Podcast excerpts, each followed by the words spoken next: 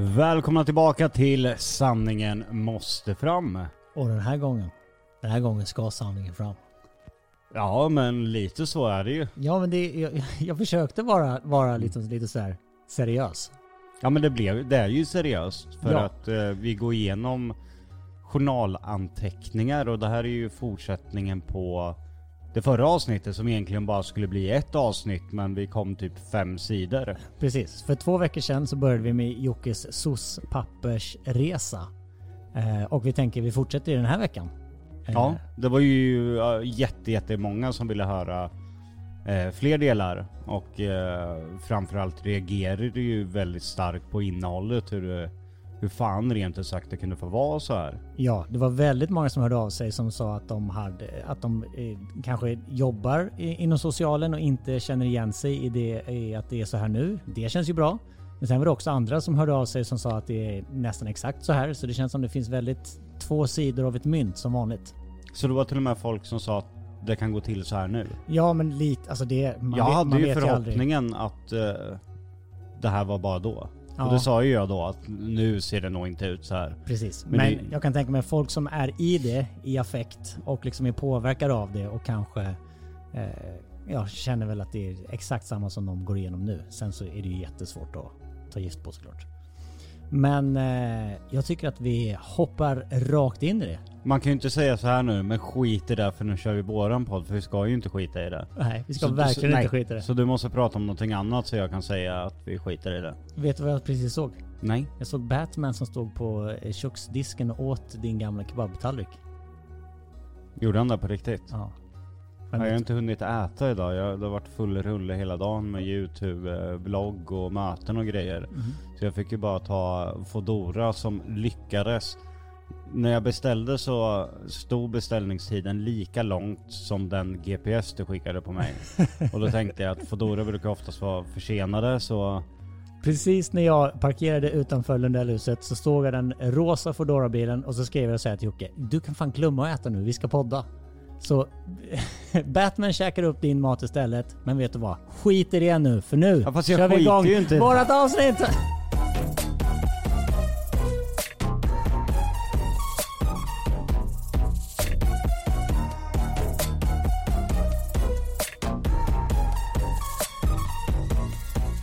Kommer du ihåg vad vi avslutade senast?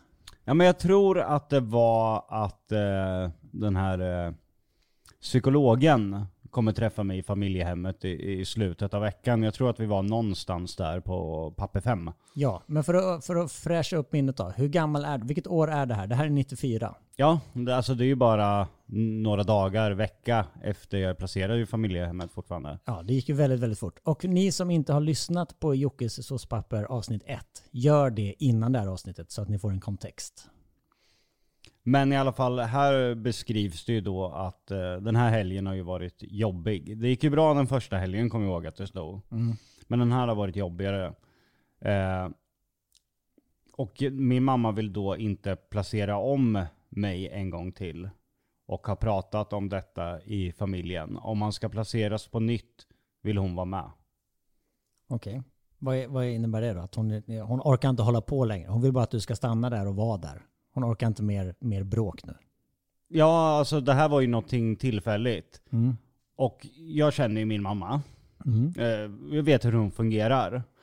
Och det här är ju för att hon vet att det här var något tillfälligt. Jag kanske behöver åka hem emellan jag placeras på nytt. Mm, precis. Så nu, nu när du väl är där, för det var ju också så att soc, socialen sa ju det att du kan ju vara i det där eh, fosterhemmet i två till tre veckor. Yes. Eftersom du har allergi och de har pälsdjur i familjen. Ja, Och det- både hund och katt hittade Ja. jag sen. Jag har för mig att jag bara sa hund, men jag hittade även att det var katt där. Ja, precis. Men det var ju en tillfällig liksom, tillflyktsort. Eh, men din mamma ville gärna att du ska stanna längre. Ja, nu säger hon det att jag kan inte placeras om igen. Nej. Och var kommer denna omtanke för mig ifrån helt plötsligt? Ja, det är väl för att hon inte vill ha hem dig med Ja, men va- varför? Det är så fult, hon använder sig utav mig så här. men Joakim kan inte placeras om igen, det är viktigt att han är kvar där nu. Och Tro, du, trots du bara, att det inte går. Jag kan inte andas! Det är pälsdjur överallt. Trots att det inte går liksom. Ja. Att försöka köra med det här kortet. Eh, dagen efter den här anteckningen, då kommer ju mamma och min styvpappa Thomas och eh, besöker mig där. Och då beskriver då fosterfamiljsmamman här i anteckningar till socialen att jag sitter nära mamma hela besöket. Vill ha mammas uppmärksamhet hela tiden. Eh, och överlag ändå verkar ha funnit mig till rätta i familjehemmet. Men eh, när mamma ska åka så blir jag orolig och gråter. Eh, och vill veta när jag får träffa henne nästa gång. Eh, vilket gör att styrpappan får gå in och eh, bryta mellan mig och mamma då. Eh, och säga åt mamma att klä på sig. Eh, Medan jag storgråter. Eh, och sen får fosterfamiljsmamman eh, Margot då ta hand om mig när mamma går. Men det är inga aggressionsutbrott som min mamma tidigare har beskrivit. Eh, fortfarande inte. Bara en stor ledsamhet. Men känner du, minns du den här känslan? Minns du det här? Eller är det här bara någonting eh, som du läser nu och inte minns? Fragment minns jag. Ja. Alltså mer känslan i kroppen och orolig för vad som ska hända med mamma och vad hon ska göra. Precis, för, för i det här skedet så har din mamma hotat med eh, självmord flera gånger.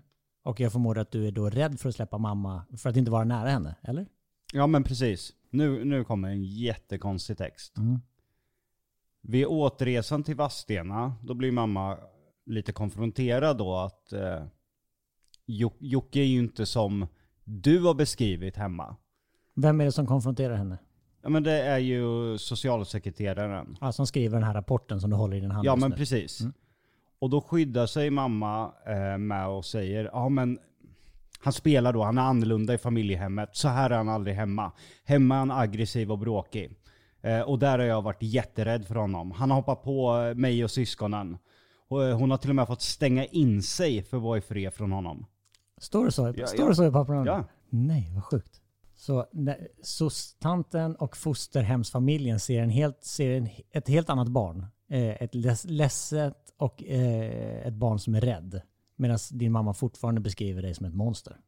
Och det eskalerar varje gång hon blir ifrågasatt. Har du tänkt på det? Det var ju Mm. Ja. tidigare också när psykologen tar upp det, när socialen tar upp det. Mm. Då läggs det på liksom ett lager att jag blir värre för att hon ska få någon liksom mandat över situationen. Och nu helt plötsligt så har hon behövt stänga in sig från mig. Det känns ju som en sån sak som man hade börjat med. Eller hur? Det hade hon ju sagt i första rapporten i så fall. Om hon någon gång hade behövt stänga in sig från dig för att hon är så rädd för dig, då hade hon ju sagt det direkt. Ja, det, alltså det är ju som verklighetsfrånvänt att en vuxen människa behöver stänga in sig från en åttaåring. Mm. Vad skulle jag göra? Ja, Ska jag göra. hugga liksom i dörren med yxa?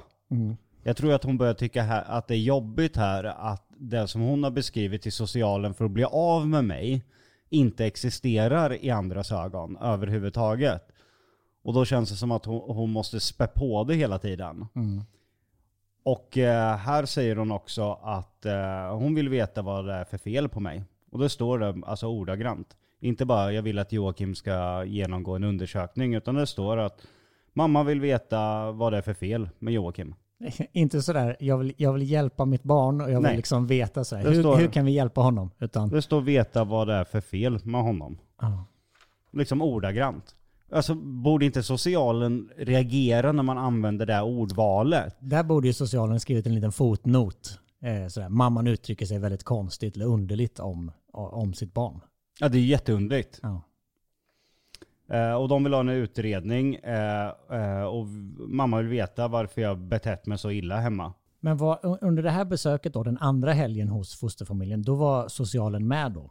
Ja men precis. Eh, För det är hon då som skriver den här eh, Ja. rapporten nu, eller hur? Hon var och, med då. och hon konfronterade då mamman i, i bilen hem sen. Så, hur kommer det sig att Joakim inte beter sig så som du berättar att han faktiskt gör? Och då blir hon eh, aggressiv och säger så här, ja men han beter sig inte så hemma. Eh, jag vill veta vad som är, vad det är för fel på honom. Ja, och att jag skulle spela någon roll. Alltså, Ja. jag är åtta år gammal, jag är inte kapabel till att sitta och, och manipulera och ha en fasad. Nej, de sa ju också att du rent mentalt var 3-4.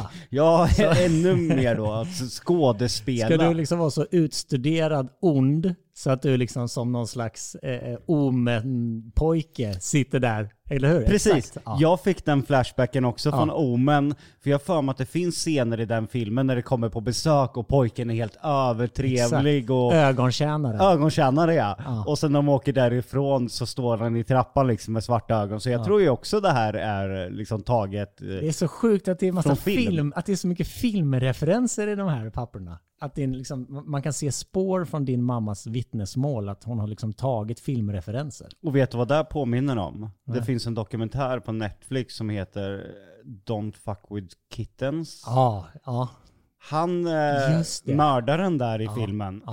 För de som inte har sett den så dyker det upp klipp när någon plågar katter. Mm. Alltså, Och några på internet börjar sätta sig och försöka spåra den här personen. Och sedan så är det ett mord som dyker upp. Och då är det ju filmreferenser hela tiden från, eh, vad är den heter? Eh, med Michelle Pfeiffer va? Ja, är, eh, precis. Är det... Åh, vad fan är det heter? Dödligt. Ja men, Är det inte något sånt? Basic Instinct. Basic. Just det, Basic Instinct är det. Mm. Han använder väl samma, samma karaktärsnamn också på den här som eh, han säger manipulerar honom och allting. Precis, och använder eh, scener från filmen. Han åker till, till, till någon stad som var i filmen Ja. och lämnar det som ledtråd till polisen och Fl- grejer. Flera år innan han gör det mordet. Han är ju jävligt utstuderad. Ja men precis. Mm. Så det påminner lite om det, att använda filmreferenser på det här sättet. För liksom, det är helt... Det finns inte en chans att, som du säger, om jag var på en två, tre år, två, treåringsnivå, att jag, att jag skulle, dels när psykologen säger att jag är helt förstörd psykiskt, Mm. kunna ögontjäna och ens förstå sambandet till vad det skulle gynna mig att göra det.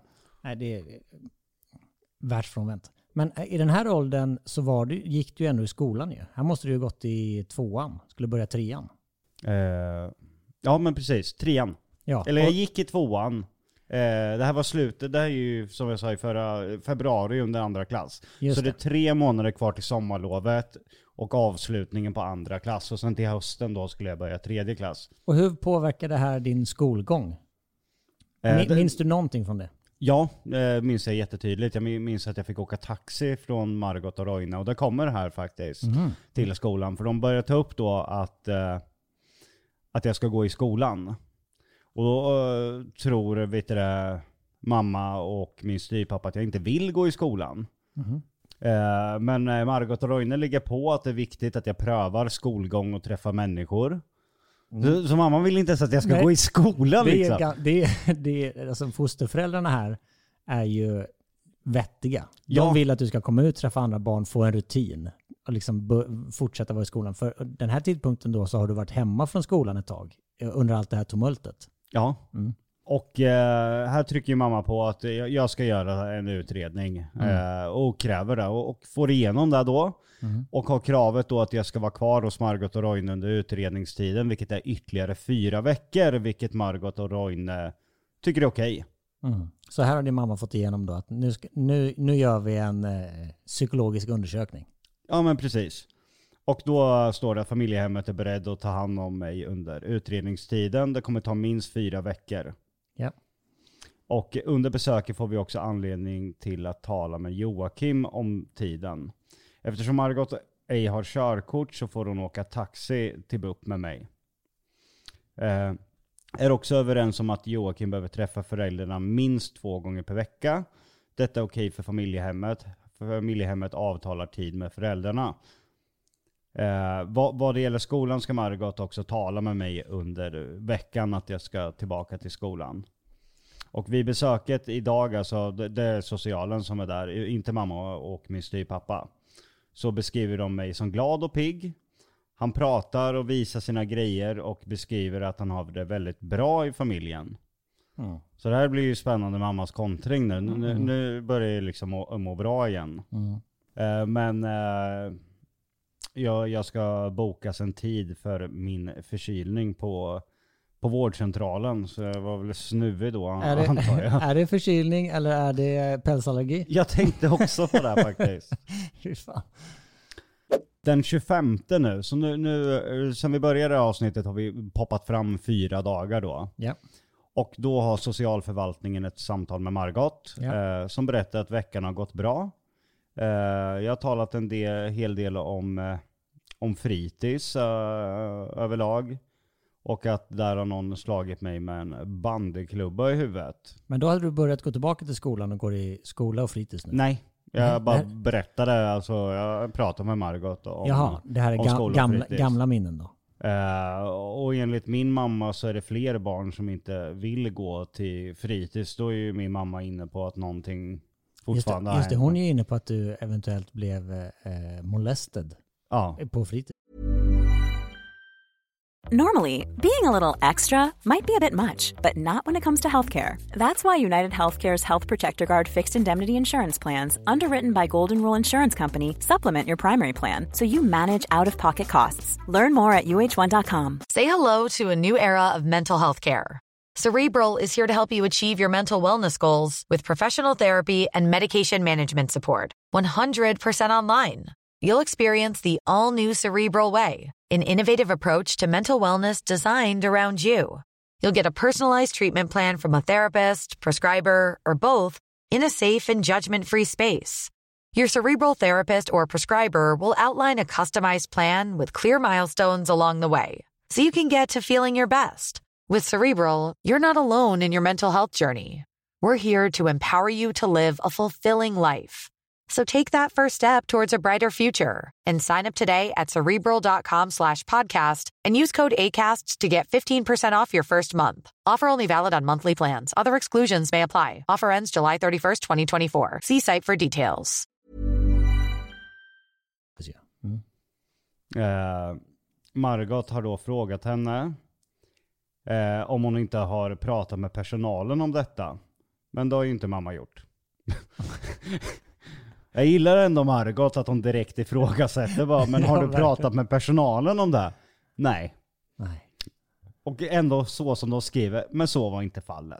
Det är ju lite så här mellan raderna, nej men klart hon inte har gjort det. Nej, precis. Och då tänker jag, varför reagerar de inte mer då? För Mm. de har ju skrivit det här som att det var självklart att mor, det är klart morsan inte har ringt och kollat det.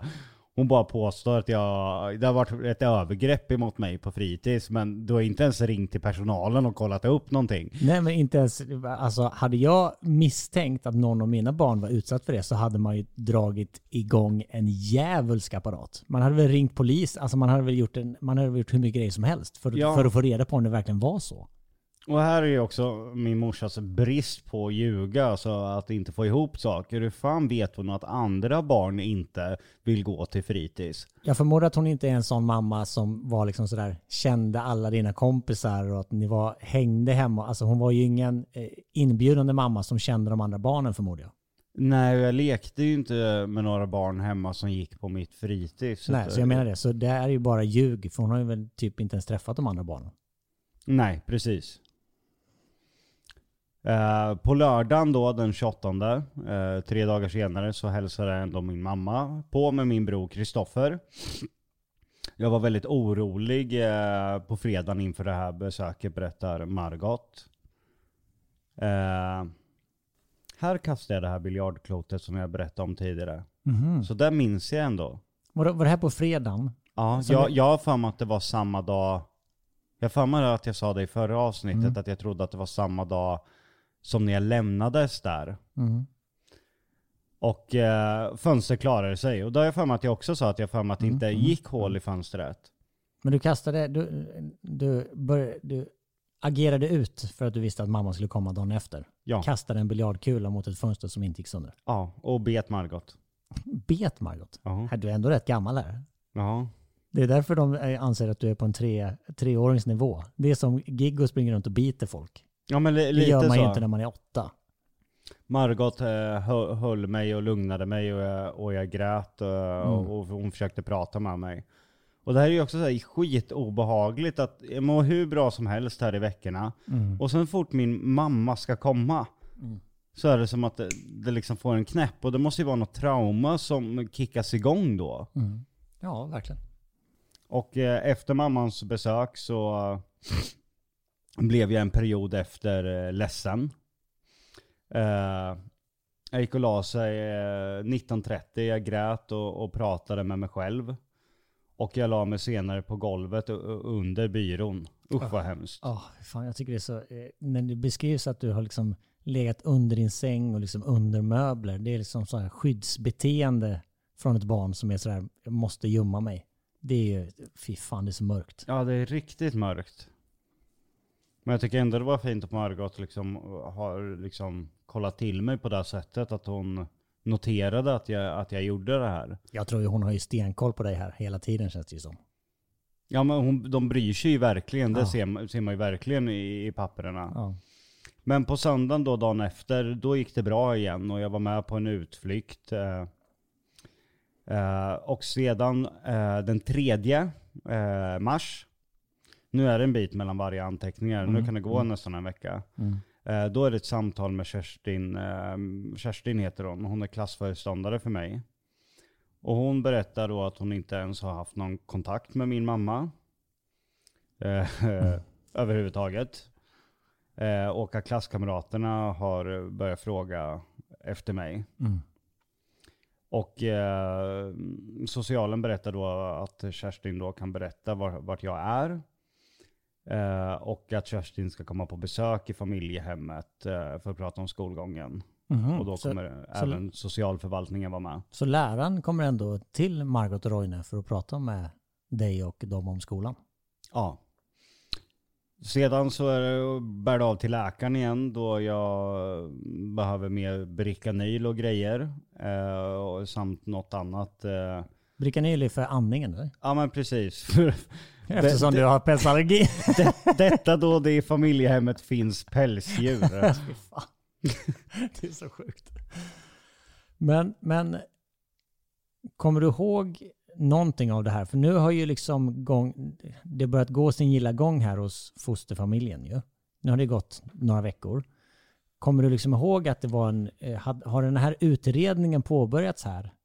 Den här fyra veckors utredningen? Nej, då hade det stått i anteckningarna. Ja, så det här är liksom inför det helt enkelt. Eh, här har vi den fjärde, alltså dagen efter samtalet med min klassföreståndare så, så kommer mamma på besök. Och det är samma dag då som jag även var på läkarbesöket där. På grund av att de hade pälsdjur. Och då berättar eh, mamma eh, för socialen, här, har vi både Margots eh, anteckningar som hon har pratat med socialen och mammas. Och då har jag fått ett utbrott vid fikabordet och slå till min mamma över munnen. Oj. Men efter samtal med Margot så menar han inte att slå till mamman utan han lekte att slå ut med armen. Okej, så Fy det, fan vilket jävla, alltså det, nu blir jag, alltså jag får så adrenalin. Man bara, men alltså, sätter du dit din egen son för en olycka när han leker? Så det som Margot ser som liksom en utsvävning av en arm ser din mamma som ett eh, hotfullt slag. Ja, och att jag fick ett utbrott också. Ja. Medan så, enligt Margot då så lekte jag och slå ut eh, med armen. Mm. Men det är din mammas eh, vilja att hela tiden eh, mörkmåla dig helt enkelt. För att visa att han är våldsam mot mig. Ja, alltså det är helt otroligt. Mm. Och enligt Margot så pratar eh, Joakim inte om att åka hem. Eh, och nästa besök av föräldrarna då ska äga rum på söndagen. Minns du det här att din eh, mamma kom? Och minns du oron inför det? Nej, inte riktigt. Alltså, det, är också så här lite mer tunna fragment bara. Och eh, här har jag då varit på BUP, eh, det är den 9 mars 1994. Så eh, då berättar psykologen där att jag var väldigt lugn och, och samlad eh, och även koncentrerad. Det har jag inte varit tidigare. Och att jag visar väldigt tydligt att jag trivs hos Margot. Eh, och hennes frågeställning, psykologen, är då om... Eh, eh, ja men hon har samma frågeställning här. Eh, att eh, uppstår samma problem med de andra barnen? Alltså hon... hon Det är ju den här psykologen som vi pratade om i, i Som förra verkar, vara, avsnittet. som verkar vara Kerstin, vettig. Som Ja. var den första som frågade om så, så här, hur, det, hur står det till med mamman egentligen? Ja, och, och hon frågar, har mammans eh, beteende förändrats? Uppstår samma problem med de andra barnen? Men eh, vet du det, Jag är, väl- ledsen att, eh, att jag inte har min pappa i livet, berättar jag här. Samtidigt under samma besök. Menar du styvpappan här eller din biologiska pappa? Min biologiska pappa, avsaknaden av honom. För vad, vad hände med den grenen av familjen? För vad var din riktiga pappa så att säga under, under det här? Men mamma berättade ju aldrig för honom att jag var familjehemsplacerad och, och han fick ju inte träffa mig i stort sett. Men var Varje det, gång de hade bestämt en träff att, hon, att han skulle träffa mig så dök ju inte mamma upp. Okej. Och du vet ju på den tiden så hade ju Då var det mamman som mamman hade all, rätt. all makt. Mm. Här har jag börjat, eh, den 11 mars börjar jag skolan. Ja. Och det har gått bra. Eh, eh, Margots son Mattias följde med i taxin fram och tillbaka så att jag slapp att åka ensam. Känns som hela den här familjen liksom sluter upp och hjälper till. Ja men det, det verkligen. Och här eh, nämner jag att jag vill att morfar ska komma och, och hälsa på. Mm. Men, eh, men det vill inte mamma. För att Joakim är mor, morfars gullebarn. Margot undrar vad står detta för? Och vill liksom eh, gå till botten med vad mamma menar med det. Men om det... Alltså vad, vad, vad, vad menar hon att hon menar? Eller alltså, vadå gullbarn? Det ser jag som något positivt. Ja jag menar det, men det var inte bra för mig att jag, jag träffar morfar enligt mamma. Okej. Står det någonting om din morfar i de här papperna? Eh, ja men det kommer, det kommer komma mer. Mm. Eh, och då den 16 mars, eh, fem dagar efter den anteckningen att eh, mamma inte vill att eh, morfar ska hälsa på.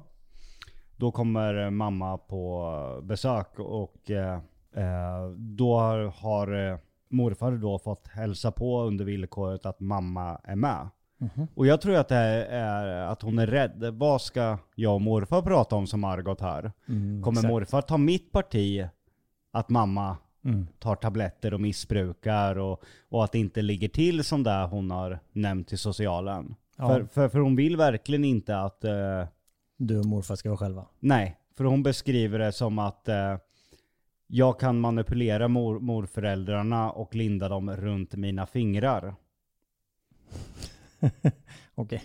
Så därför ska inte jag vara, vara ensam med morfar, be- beskriver mamma. Mm. Samtidigt samma dag eh, så bestäms det att jag kan stanna till april månad ut.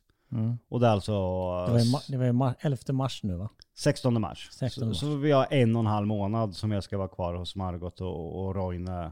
Vad tycker din mamma om det då? Det tycker hon är väl alldeles för kort tid?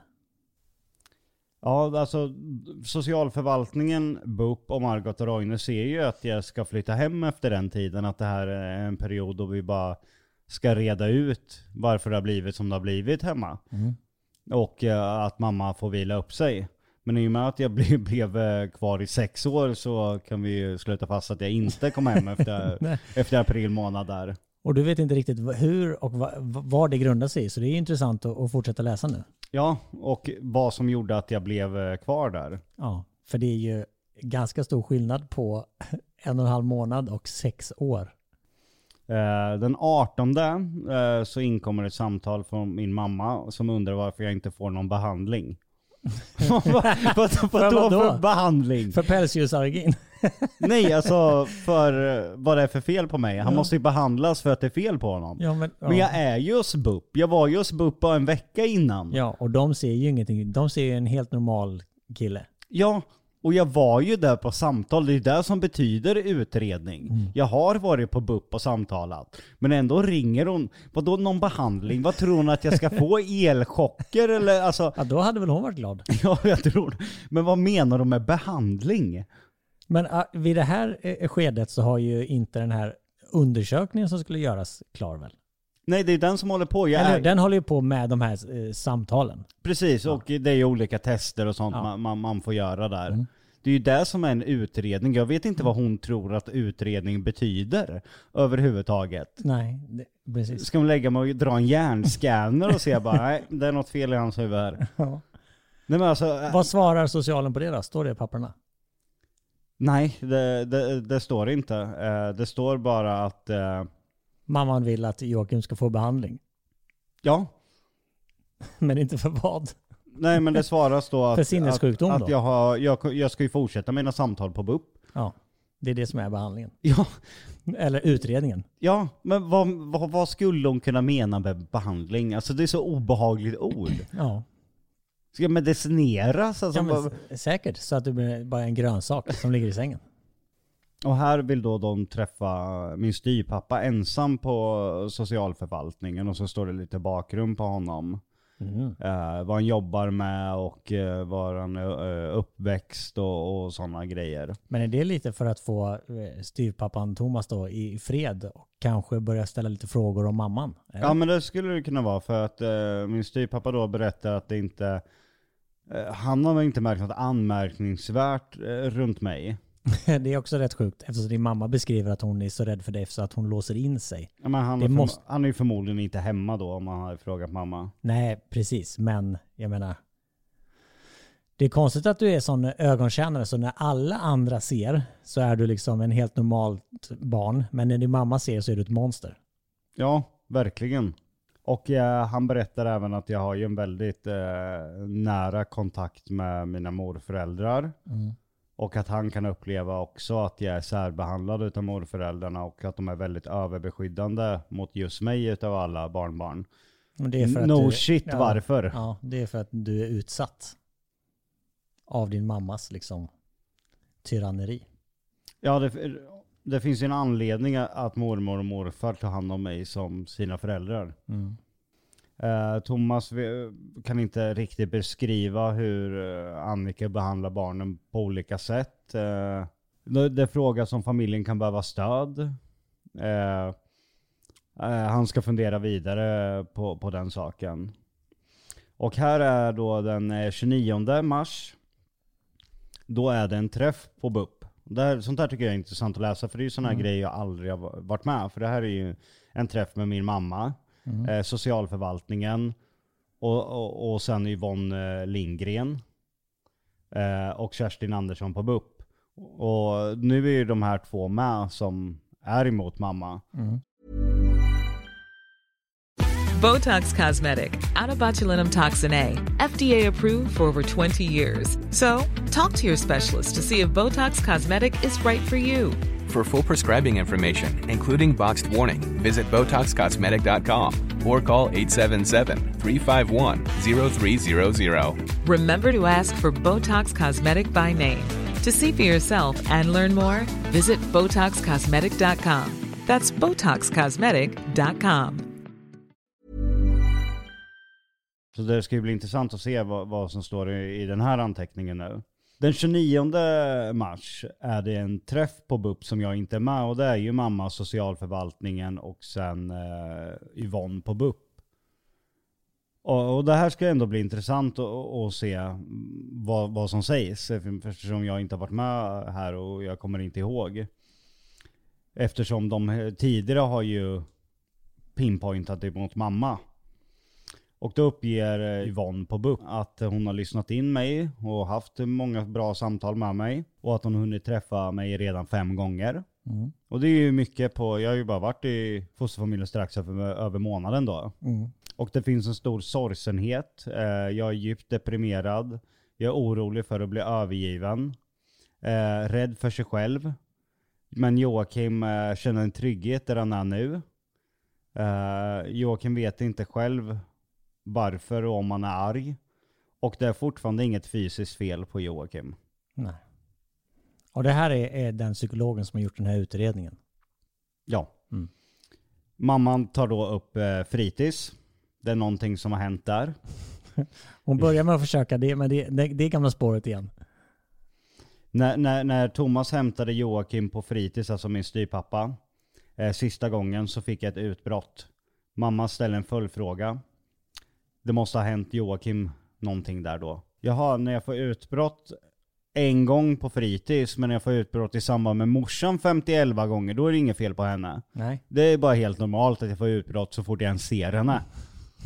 Men att jag får utbrott en gång i samband med fritids, då, då är det ett övergrepp som har hänt där. Hur många gånger har dina barn, när du har hämtat dem på fritids, eh, skrikit och gapat över någonting? Väldigt ofta. Väldigt ofta. Så jag menar, det är ju det barn gör. Jag menar, det kan ju vara så här att eh, om man går och hämtar sina barn och de inte vill sluta leka, då kan de ju få ett utbrott. Men nu eh, på mötet här bestäms det att social, socialkontoret ska ju forska i det här och träffa fritids och prata med dem och se om det finns andra barn som mår dåligt och har blivit utsatta. Oj, nu har hon, ändå, hon har ändå dragit igång någonting Nu har här. ju dragit igång karusellen, Ja, den är ju men- svår att backa. Ja, verkligen. Hon har ju skottat in övergrepp och att det händer grejer i mörka rum på fri- fritids. Ja, det är ju mm. Också sjukt att då om hon eventuellt misstänkte att det var någonting sånt som hade hänt, att hon inte har kontaktat personalen. Ja. Eh, mamma då tar upp morfar igen och, och säger att vi har haft eh, skumma myskvällar och att morfar behöver mig väldigt mycket. Oj, så nu börjar hon anklaga sin egen pappa för övergrepp. Ja, jag, det här har jag haft fragment eh, ifrån och då har jag beskrivit liksom att jag har hört morfars namn, men jag kan inte placera var. Men nu kan ni ju placera. För det är det här jag har hört. Men, men, men du... Men jag har aldrig haft några myskvällar med morfar. Det här är bullshit, det här är påhittat. Alltså, det skulle jag ändå komma ihåg. Vi har inte haft, alltså, morfar var ganska, ganska introvert på det sättet. Alltså, han, han var inte den här berörande morfarn. Nej. Jag vet att morfar älskar mig jättemycket och bry, brydde sig massor. Men han var inte den som gav en lång kram. Nej. Utan han, han, han var mer så här. "Nej, rätta till det lite. Alltså det, det är ingen fara. Lite såhär grabbig, dunk i ryggen. Ja men li, lite på det sättet. Alltså han visade på, på sitt eget sätt och, och den generationen var ju lite sådana. Mor, morfar var väl född i början av eh, liksom 1920-talet där någon gång. Så, så, så jag, det här känner inte jag igen överhuvudtaget, att jag då ska haft myskvällar med morfar varje fredagkväll. Om det nu vore ett problem, varför har då mamma släppt iväg mig varje fredagkväll för att vara myskväll med enbart morfar? Och det är också direkt anklagande, för mormor var ju alltid hemma. Ja, och, och, och jag sov i ett annat rum, för de hade en bäddsoffa i det andra rummet. Ja, för morfar var väldigt så här. jag fick göra mitt och han kunde ligga och lä- läsa tidningen. Alltså, Men då, när, det, när hon känner att hon eventuellt inte får gehör för andra saker så börjar hon ju nu då anklaga sin egen pappa. Det är ju riktigt jävla mörkt. ja, det är ju alltså, menar, han har ju gått bort nu, men han, alltså, han har ju vänt sig i graven om han, om han hade, men det här måste han ju fått reda på. jag vet inte. De måste ju ha gjort det nu. Om en mamma anklagar en morfar för liksom övergrepp så som hon gör här nu. För det gör, måste hon, hon har ju inte gjort det ordagrant, men hon skriver morfar har behövt Joakim. ja, och Vad- myskvällar. Om myskvällar ja. Det är ju inte så bara jättebra att de har myskvällar utan så Nej, de det är har suspekt. skumma, ja, suspekta myskvällar. Så jag menar, det, om socialen inte kollar upp morfar här nu så gör de ju, det är ju tjänstefel. Ja. Så jag menar, din morfar måste ju fått reda Tänk, när, tänk när han får reda på det. Sådär, vi har hört att eh, eller din, do, din egen dotter anklagar dig för det här. Alltså det skulle jag ändå komma ihåg. För att jag, jag, jag har ganska glasklar bild hur, hur mina besök var hos mormor och morfar och hur sättet var. Men nu har ju hon då anklagat, eller sagt och, att du hon säger också även att jag har under de två senaste åren varit hos morfar varje fredagkväll. Det är alltså 104 besök på raken då.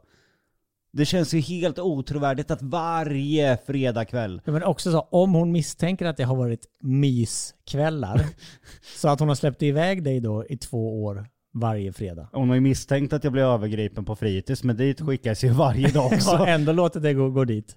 jag är allergisk mot pälsdjur, ändå skulle jag dit. Men alltså, okej, vid det här laget då så har ju din mamma eh, sagt att du har blivit eh, utsatt för övergrepp både på fritids och egentligen då säger hon ju eh, att din egen morfar har utsatt dig för övergrepp också. Ja. Eh, men nu ska ju socialkontoret träffa mormor och morfar. Nu, har ju, nu ska de både träffa fritids men jag menar det, jag menar och mormor och morfar. Ja, men tänk dig samtalet med din stackars morfar. Ja vi får ju se vad, vad de säger då.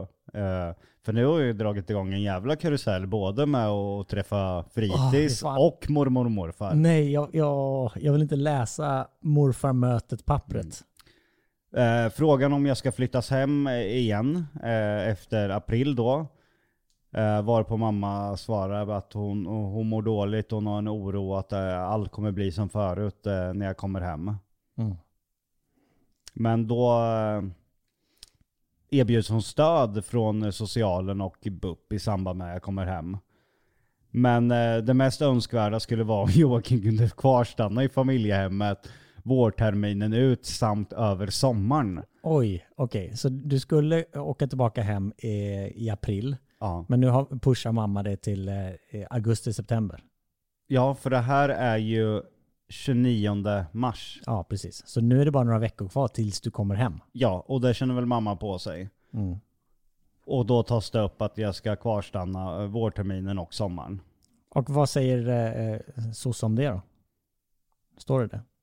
Eh, att de inte kan eh, svara på detta eh, då eventuellt andra barn är på väg in i familjehemmet. Och det, det är inte säkert att jag kan vara över sommaren, men det som familjehemmet har lovat berättar de för min mamma då att jag kan kvarstanna under april månad. Mm. Men då vill min mamma ha ett förslag på en annan lösning. Hon bara... Så det är ert problem att lösa, säger hon ju nu. Eller hur? Lös, lös det. För jag, jag, eh, han får inte komma hem. Ni får lösa det. Uh, uh, Yvonne då på BUP ska, ska träffa mig nästa gång den eh, 20 april. Och en ny gemensam träff för mamma socialförvaltningen och BUP sä- sätts till den eh, 3 maj då. Hur känns det när du sitter och läser de här papperna nu? Man, man, man bli- blir ju arg alltså. Att det är, det, det det är ju en enda lång harang av att inte ta ansvar för sina egna handlingar. Och att liksom skjuta över det på första närmsta liksom. Att, att inte ens ha respekten emot sin egen far liksom. Att så här, fan, jag vill inte bli ifrågasatt. Det är morfar, de har myskväll varje fredag i två års tid. Jo- han- Morfar behöver Jocke på något skitkonstigt sätt. Kolla på det istället. Hon skickar iväg så här rök... eh, Alltså, Bländverk. Ja, verkligen. För Och att- tänder små eldar överallt så att de ska gå liksom och kolla vart det luktar bränt med för att liksom inte eh, kolla vart det egentligen är fel. Eh, här är besök då i familjehemmet den eh, 6 april och eh, jag är jättetrygg i familjehemmet. Jag har inga problem med sömnen som mamma har beskrivit. Eh, eh, de, de pratar då om hur, hur länge jag kan stanna eh, och de kan inte ge något besked för att de vet inte. De har lovat de här det är två pojkar på ingång utav en placering som de eh, måste ta ifall det blir så. Så de kommer behöva vänta med och eh, ge besked om jag kan stanna över sommaren. Så fosterfamiljen ska egentligen ha två nya barn in. Men din mamma vill att du ska vara kvar. Ja. Mm. Eh, Margot berättar att Joakim är mycket trängd i, i kontakten med min mamma. Vad, vad, vad menas? Trängd? Ja, men att eh, ja, du är väl illa till mods när hon är där. Att du känner dig liksom Att trängd. ja. liksom. Margot berättar att eh, mitt bordsskick är väldigt dåligt. Eh, och att det har varit ett föräldramöte i Joakims klass. Eh, Margot ringer socialförvaltningen och berättar att Annika aldrig gick på detta möte. Mm. Jag tycker det är bra att Margot liksom... Margot håller koll på din morsa. Ja. Att hon inte går på de här föräldramötena. Men hon tycker ju, liksom, du är ju Margot och Roines problem nu. Du är ju deras unge nu. Då kan ju, då kan ju de gå på föräldramötena tycker hon. Jag tror inte morsan har varit på något möte innan heller om jag ska vara ärlig. Men det här bordsskicket då? Vad, vad står det om det?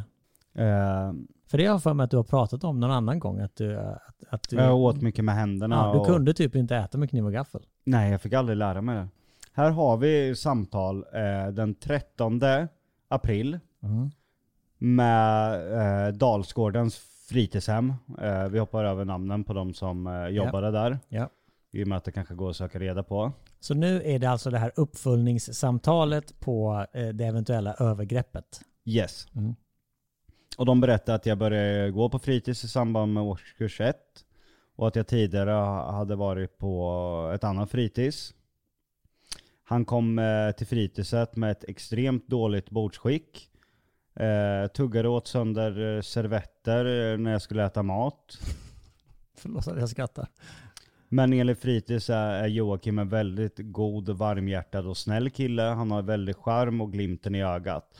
Joakim är extremt omtyckt av de andra barnen.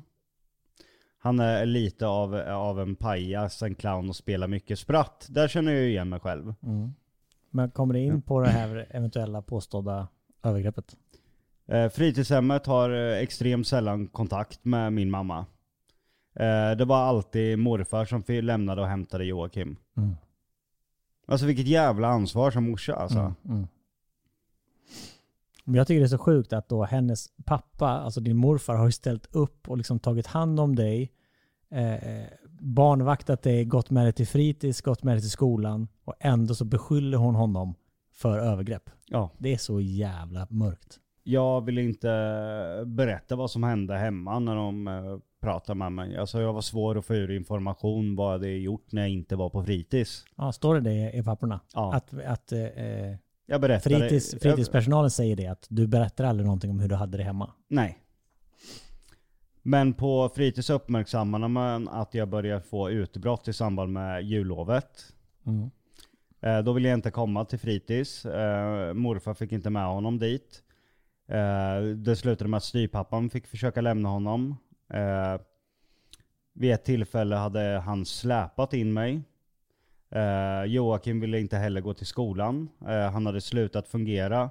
Det hände att han rymde.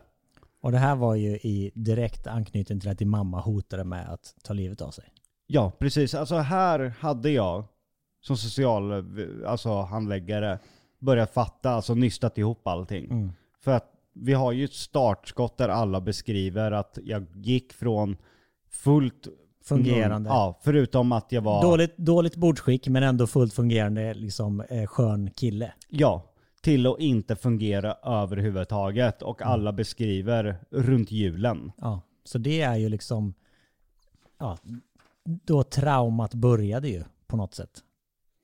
Eller eskalerade i alla fall. Då berättar de att eh, föräldrarna har tagit upp att eh, Joakim kan ha varit utsatt eh, för något på fritids. Berätta sos- soster nu. Ja. För så det här är första gången fritids hör det nu. Ja. Och vad säger fritids då? Eh, nej, det enda är vet du, att jag under en lek vet du, blev instängd i ett rum någon gång. I övrigt har de inte uppfattat överhuvudtaget att jag skulle vara utsatt på något sätt. Nej. Måste ju ändå kommit lite som en chock för dem också. Ja, ja verkligen. Hade jag varit fritidspedagog och någon kom, SOS kommer och säger så här, vi har hört att det försiggår fuffens här. Då hade man ju blivit både arg och jävligt besviken. Ja, alltså det... Jättekonstigt. Så det finns ju liksom ingenting de kan... Och det här är ju två stycken från fritids, så det är ju inte så att de sitter med en molester som kan bara... ingenting händer. Ingenting händer. Nej, Nej. precis. Nej. Det är ju både en manlig och en kvinnlig som deltar vid det här samtalet. Så det är ju två företrädare från, från fritids. Eh, den 20 april så jag- stack jag från skolan. Eh, Mhm. Så nu, okej, så nu är det, eh, varför, varför gjorde du det då? Vet vi det? Eh, nej. O- oro för mamman. Eh, att något ska ha hänt mamman. Mm. Så jag hade gått hem till mamma. Eh, Margot ringer till socialförvaltningen och ja, men är orolig för kontakten med, med min mamma. Men socialförvaltningen köper inte det Margot säger utan säger att Joakim behöver tät kontakt med familjen. Eh, Margot berättar förhållandet mellan Joakim och mamman. Det måste bearbetas och utredas. Så här finns ju, nu är det ju inte bara en, utan nu är ju Margot slagit larm här. Att eh, hon, hon börjar märka sambandet att, Det är någonting jävligt konstigt som försiggår här. ja. Och även eh, BUP har ställt samma fråga, liksom kontakter med min mamma, vad är det som händer där? Men eh, Margot får inget gehör. Nej. Men det var ju så på den tiden, mamma hade ju all makt. Hon kunde ju flytta mig hur hon ville fram och tillbaka egentligen. Eh, den här personen på BUP eh, mm, som har ifrågasatt mamma eh, hör av sig den 25 april då. Då har ju mamma varit i kontakt där eh, och krävt eh, besked eh, om mig igen. Mm. När ska han få sin behandling? ja, när är behandlingen? Eh, och att jag behöver en individuell terapi, eh, säger mamma då. Okej. Och, och vad svarar SOS på det då? Eh, nej, det finns inget svar utan det är bara en anteckning Ja, att, okej. att, eh, Att mamman har begärt det? ja, att BUP har hört av sig till socialförvaltningen och eh, berättat att det har inkommit ett samtal från mamman då. Eh, samtal med Thomas, alltså styvpappan, eh, som berättar att, eh, att det har varit svårt sista tiden när eh, mamma ska lämna mig. Och jag har haft det svårt om eh, mamma går hemifrån. Och jag vill veta hur lång tid eh, saker och ting tar när de kommer tillbaka. Men nu berättar han om tiden innan du blev fosterhemsplacerad. Precis. Ja. Och att eh, jag har varit mer krävande eh, på grund av detta än de andra barnen. Ja men det är ju för att, du, för att din mamma sagt det till dig rakt ut att hon ska ta livet av sig. Ja, de, andra, precis. de andra barnen är ju så små så de har inte uppfattat det. Eh, nu, nu förstår jag ju varför det här samtalet eh, med min styvpappa äger rum. Eh, för mamma har ju skickat honom då och berättat att eh, de har tagit beslut nu att jag kan inte få flytta hem och att de får lösa någonting annat då om Margot och Roine inte... Men okej, så det, Ma- mamma är fortfarande traumatiserad och eh, behöver bli starkare först. det är så sjukt. Ja, det är riktigt sjukt. Och då tas ju eh, möjligheten att få hjälp i- hemmet så här. Men vi, vi kan ju hjälpa er i hemmet. Som de har sagt flera gånger. Men det avböjer hon ju hela tiden. Ja men precis. Så nu har ju hon definitivt sagt nu då, han får inte komma hem. Ni måste lösa det. Ja men nu, nu, nu är det nog kört. Ja. Om jag inte blir kvar hos Margot och Roine så blir det ju någon annanstans här. Mm. Nu har vi eh, här också samma dag, så de drog ju ändå i, igång apparaten här. Eh, för de har ju både träffat eh, fritids och mormor och morfar på samma dag. Okej, så de hade en riktig, nu går vi igenom det här dagen. Ja, så de, det, det är väl ändå positivt att de faktiskt tog det mamma sa på, allvar och kollade upp det. Så nu, ska de, nu är det morfarsamtalet. Eh, ja. Och morföräldrarna eh, vet inte riktigt vad, vad, vad som har hänt mig eller om det har förekommit eh, mobbing på fritids på frågan om, om jag är utsatt där. Eh, på frågan om jag tidigare gillade fritids innan jullovet så säger de att jag gjorde det. Och eh, morfar eh, berättar att han har skjutsat mig och min bror Kristoffer eh, till fritids och jag har hämtat dem varje dag. Och sedan eh, har han kört hem dem då till, till min mamma. Han hämtade oss eh, 06.45 på morgonen och hämtade oss på fritids runt 15-tiden. En lång dag ändå. Mormor berättar att hon eh, får hjälpa min mamma väldigt mycket med saker. De tror att jag, att jag behöver prata eh, och jag kanske behöver någon form av psykologkontakt. Det är inte du som behöver det, det är din mamma som behöver det. Eh, de berättar också att de vill att jag ska flytta hem eh, snarast. Eh, att min mamma vet du, får ta ansvar för mig. De tycker ändå så här, nu, hon måste skärpa sig. Ja. Att, ja men precis. Nu är vi inne i, i maj, den 5 maj. Men det, det framkommer inte under det samtalet att... eh, Inga frågor om det. Nej. Tror du att det är för, det kan vi ju bara spekulera i, men tror du att socialen tycker att det låter för märkligt? Och liksom, Jag vet faktiskt inte, för det är inte en enda fråga om det, men de frågar mormor och morfar om det kan ha hänt övergrepp på fritids. ja. Mynnar det samtalet ut i någonting? Eller det, det mynnar bara ut det att eh, morföräldrarna tycker att eh, din mamma ska ta mer ansvar? Ja. Eh, och att, eh, att eh, situationen inte är så pass eh, allvarlig att jag ska behöva vara på ett familjehem i, i Ödeshög. Det ifrågasätter både mormor och morfar vad Ja. jag gör där. Ja. Ja, det är ganska rimligt att ifrågasätta. Ja, För det är gans, ganska stort ingrepp i ett barns liv att bli fosterhemsplacerad. Ja. Den 9 maj eh, så inkommer det då samtal från min mamma igen. Hur går det med utredningen? Undrar hon. Hur går det med behandlingen? Nej, hon eh, säger att jag måste stanna i familjehemmet eh, ett år till. ett år? nu blir det ett år. Ja. Det är så sjukt. Hon behöver vila upp sig. Ja, hon Bli behöver- stark för att kunna ta hand om mig. behöver Hon, semester. alltså hon har ju ingen tanke att ta hem mig. Nej, hon Det- skjuter det framför sig. Det här att vila upp sig och bli stark och allting, det är ju bara bullshit. Ja, det Det är är ju bara ett sätt att bli av med mig. Mm. Eh, samtal inkommer från eh, morföräldrar, alltså mormor och morfar, som motsätter sig att eh, mamma ska skjuta det här ett år. Så de ringer själv till SOS och säger Ja. det? Då måste, de måste ju ha fått reda på det och bara, nu får det vara nog. Så de ringer själva till SOS och säger så här, nej, nej, nej. Ja. Eh, samtal då med Annika senare som är fortsatt, fortsatt anser att detta är bäst för Joakim Vilket? Att stanna hos Margot Orne? i ett år. Ja, för hon är ju den som har liksom pinpointat din mamma och vet att hon är ju förmodligen problemet. Så om man tittar bara utifrån ditt perspektiv så mår ju du säkert bättre hos Margot Roine än hos din mamma. Ja. Så hon ser ju ditt väl främst. Eh, mamma säger också att eh, hon står på sig eh, fast mormor och morfar säger nej. Att eh, hon tycker också det är bäst för mig. Nej, det är bäst för dig. det är bäst för henne, tycker hon. Mm. Eh, de bestämmer att de ska tillsammans med familjehemmet berätta det här för mig att jag ska Men bli, Mar- bli kvar i ett år. Margot Roine köpte det direkt då? För de, Ja. fa- de fattar liksom okej, nu måste vi ta hand om den här pojken.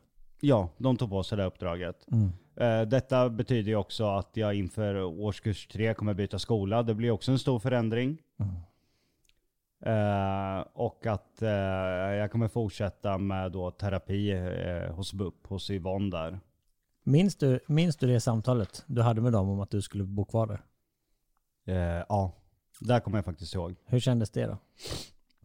Jag var ju väldigt så här, anklagande mot mig själv vad jag gjorde för fel. Och, Mm. och där tror vet jag kommer komma i papperna längre fram att jag frågar så här, vad ska jag behöva göra för att mamma ska vilja ha mig igen? Vad Mm. behöver jag förändra? Ma- Margot berättar ju för, du har ju pratat med, med Margot inför Mm. vi gjorde familjen Lundell och det var ju, det är ju någonting som lever kvar hos henne. Mm. Ett barn som liksom rycker i henne, vad ska jag göra för att mamma Ja. ska tycka om mig? Hon mår ju fortfarande dåligt än idag Ja. för det här Margot.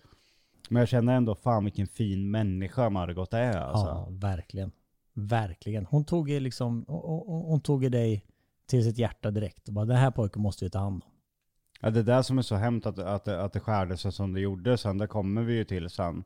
Men när, när mamma såg att eh, liksom, jag hade landat där, jag trivs där, jag vill vara kvar där självmant. Då började hon bygga in i mitt huvud att de var skitdåliga människor. Mm. Då börjar hon eh, gaslighta dig igen. Ja.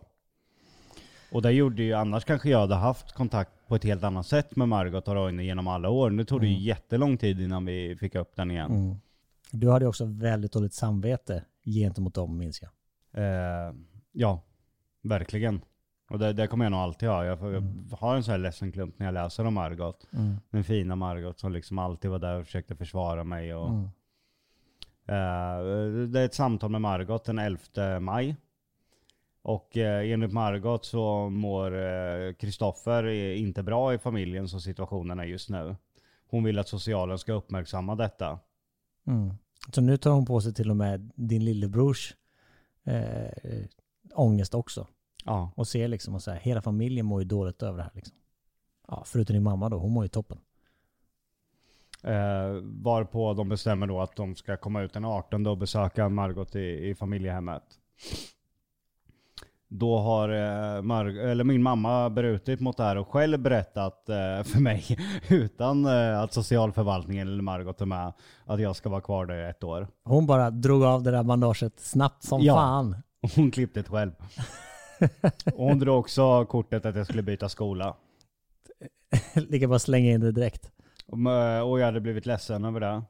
Och kommit med många frågor runt det. Mm.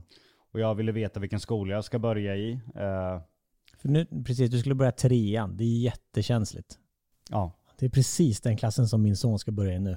Det är så sjukt att ni är i samma ålder i det här. Eh, Margot och Roine tackade då nej till de andra placeringarna. Mm. För det har dragit ut för mycket på tiden. Och att det inte är bra för mig att det, det, det kommer barn i, i samma ålder som mig till familjehemmet. Och det, det, så, så kan det ju säkert vara. Mm. Att det är nog bra att det är lite skillnad precis som det är i syskonskaror.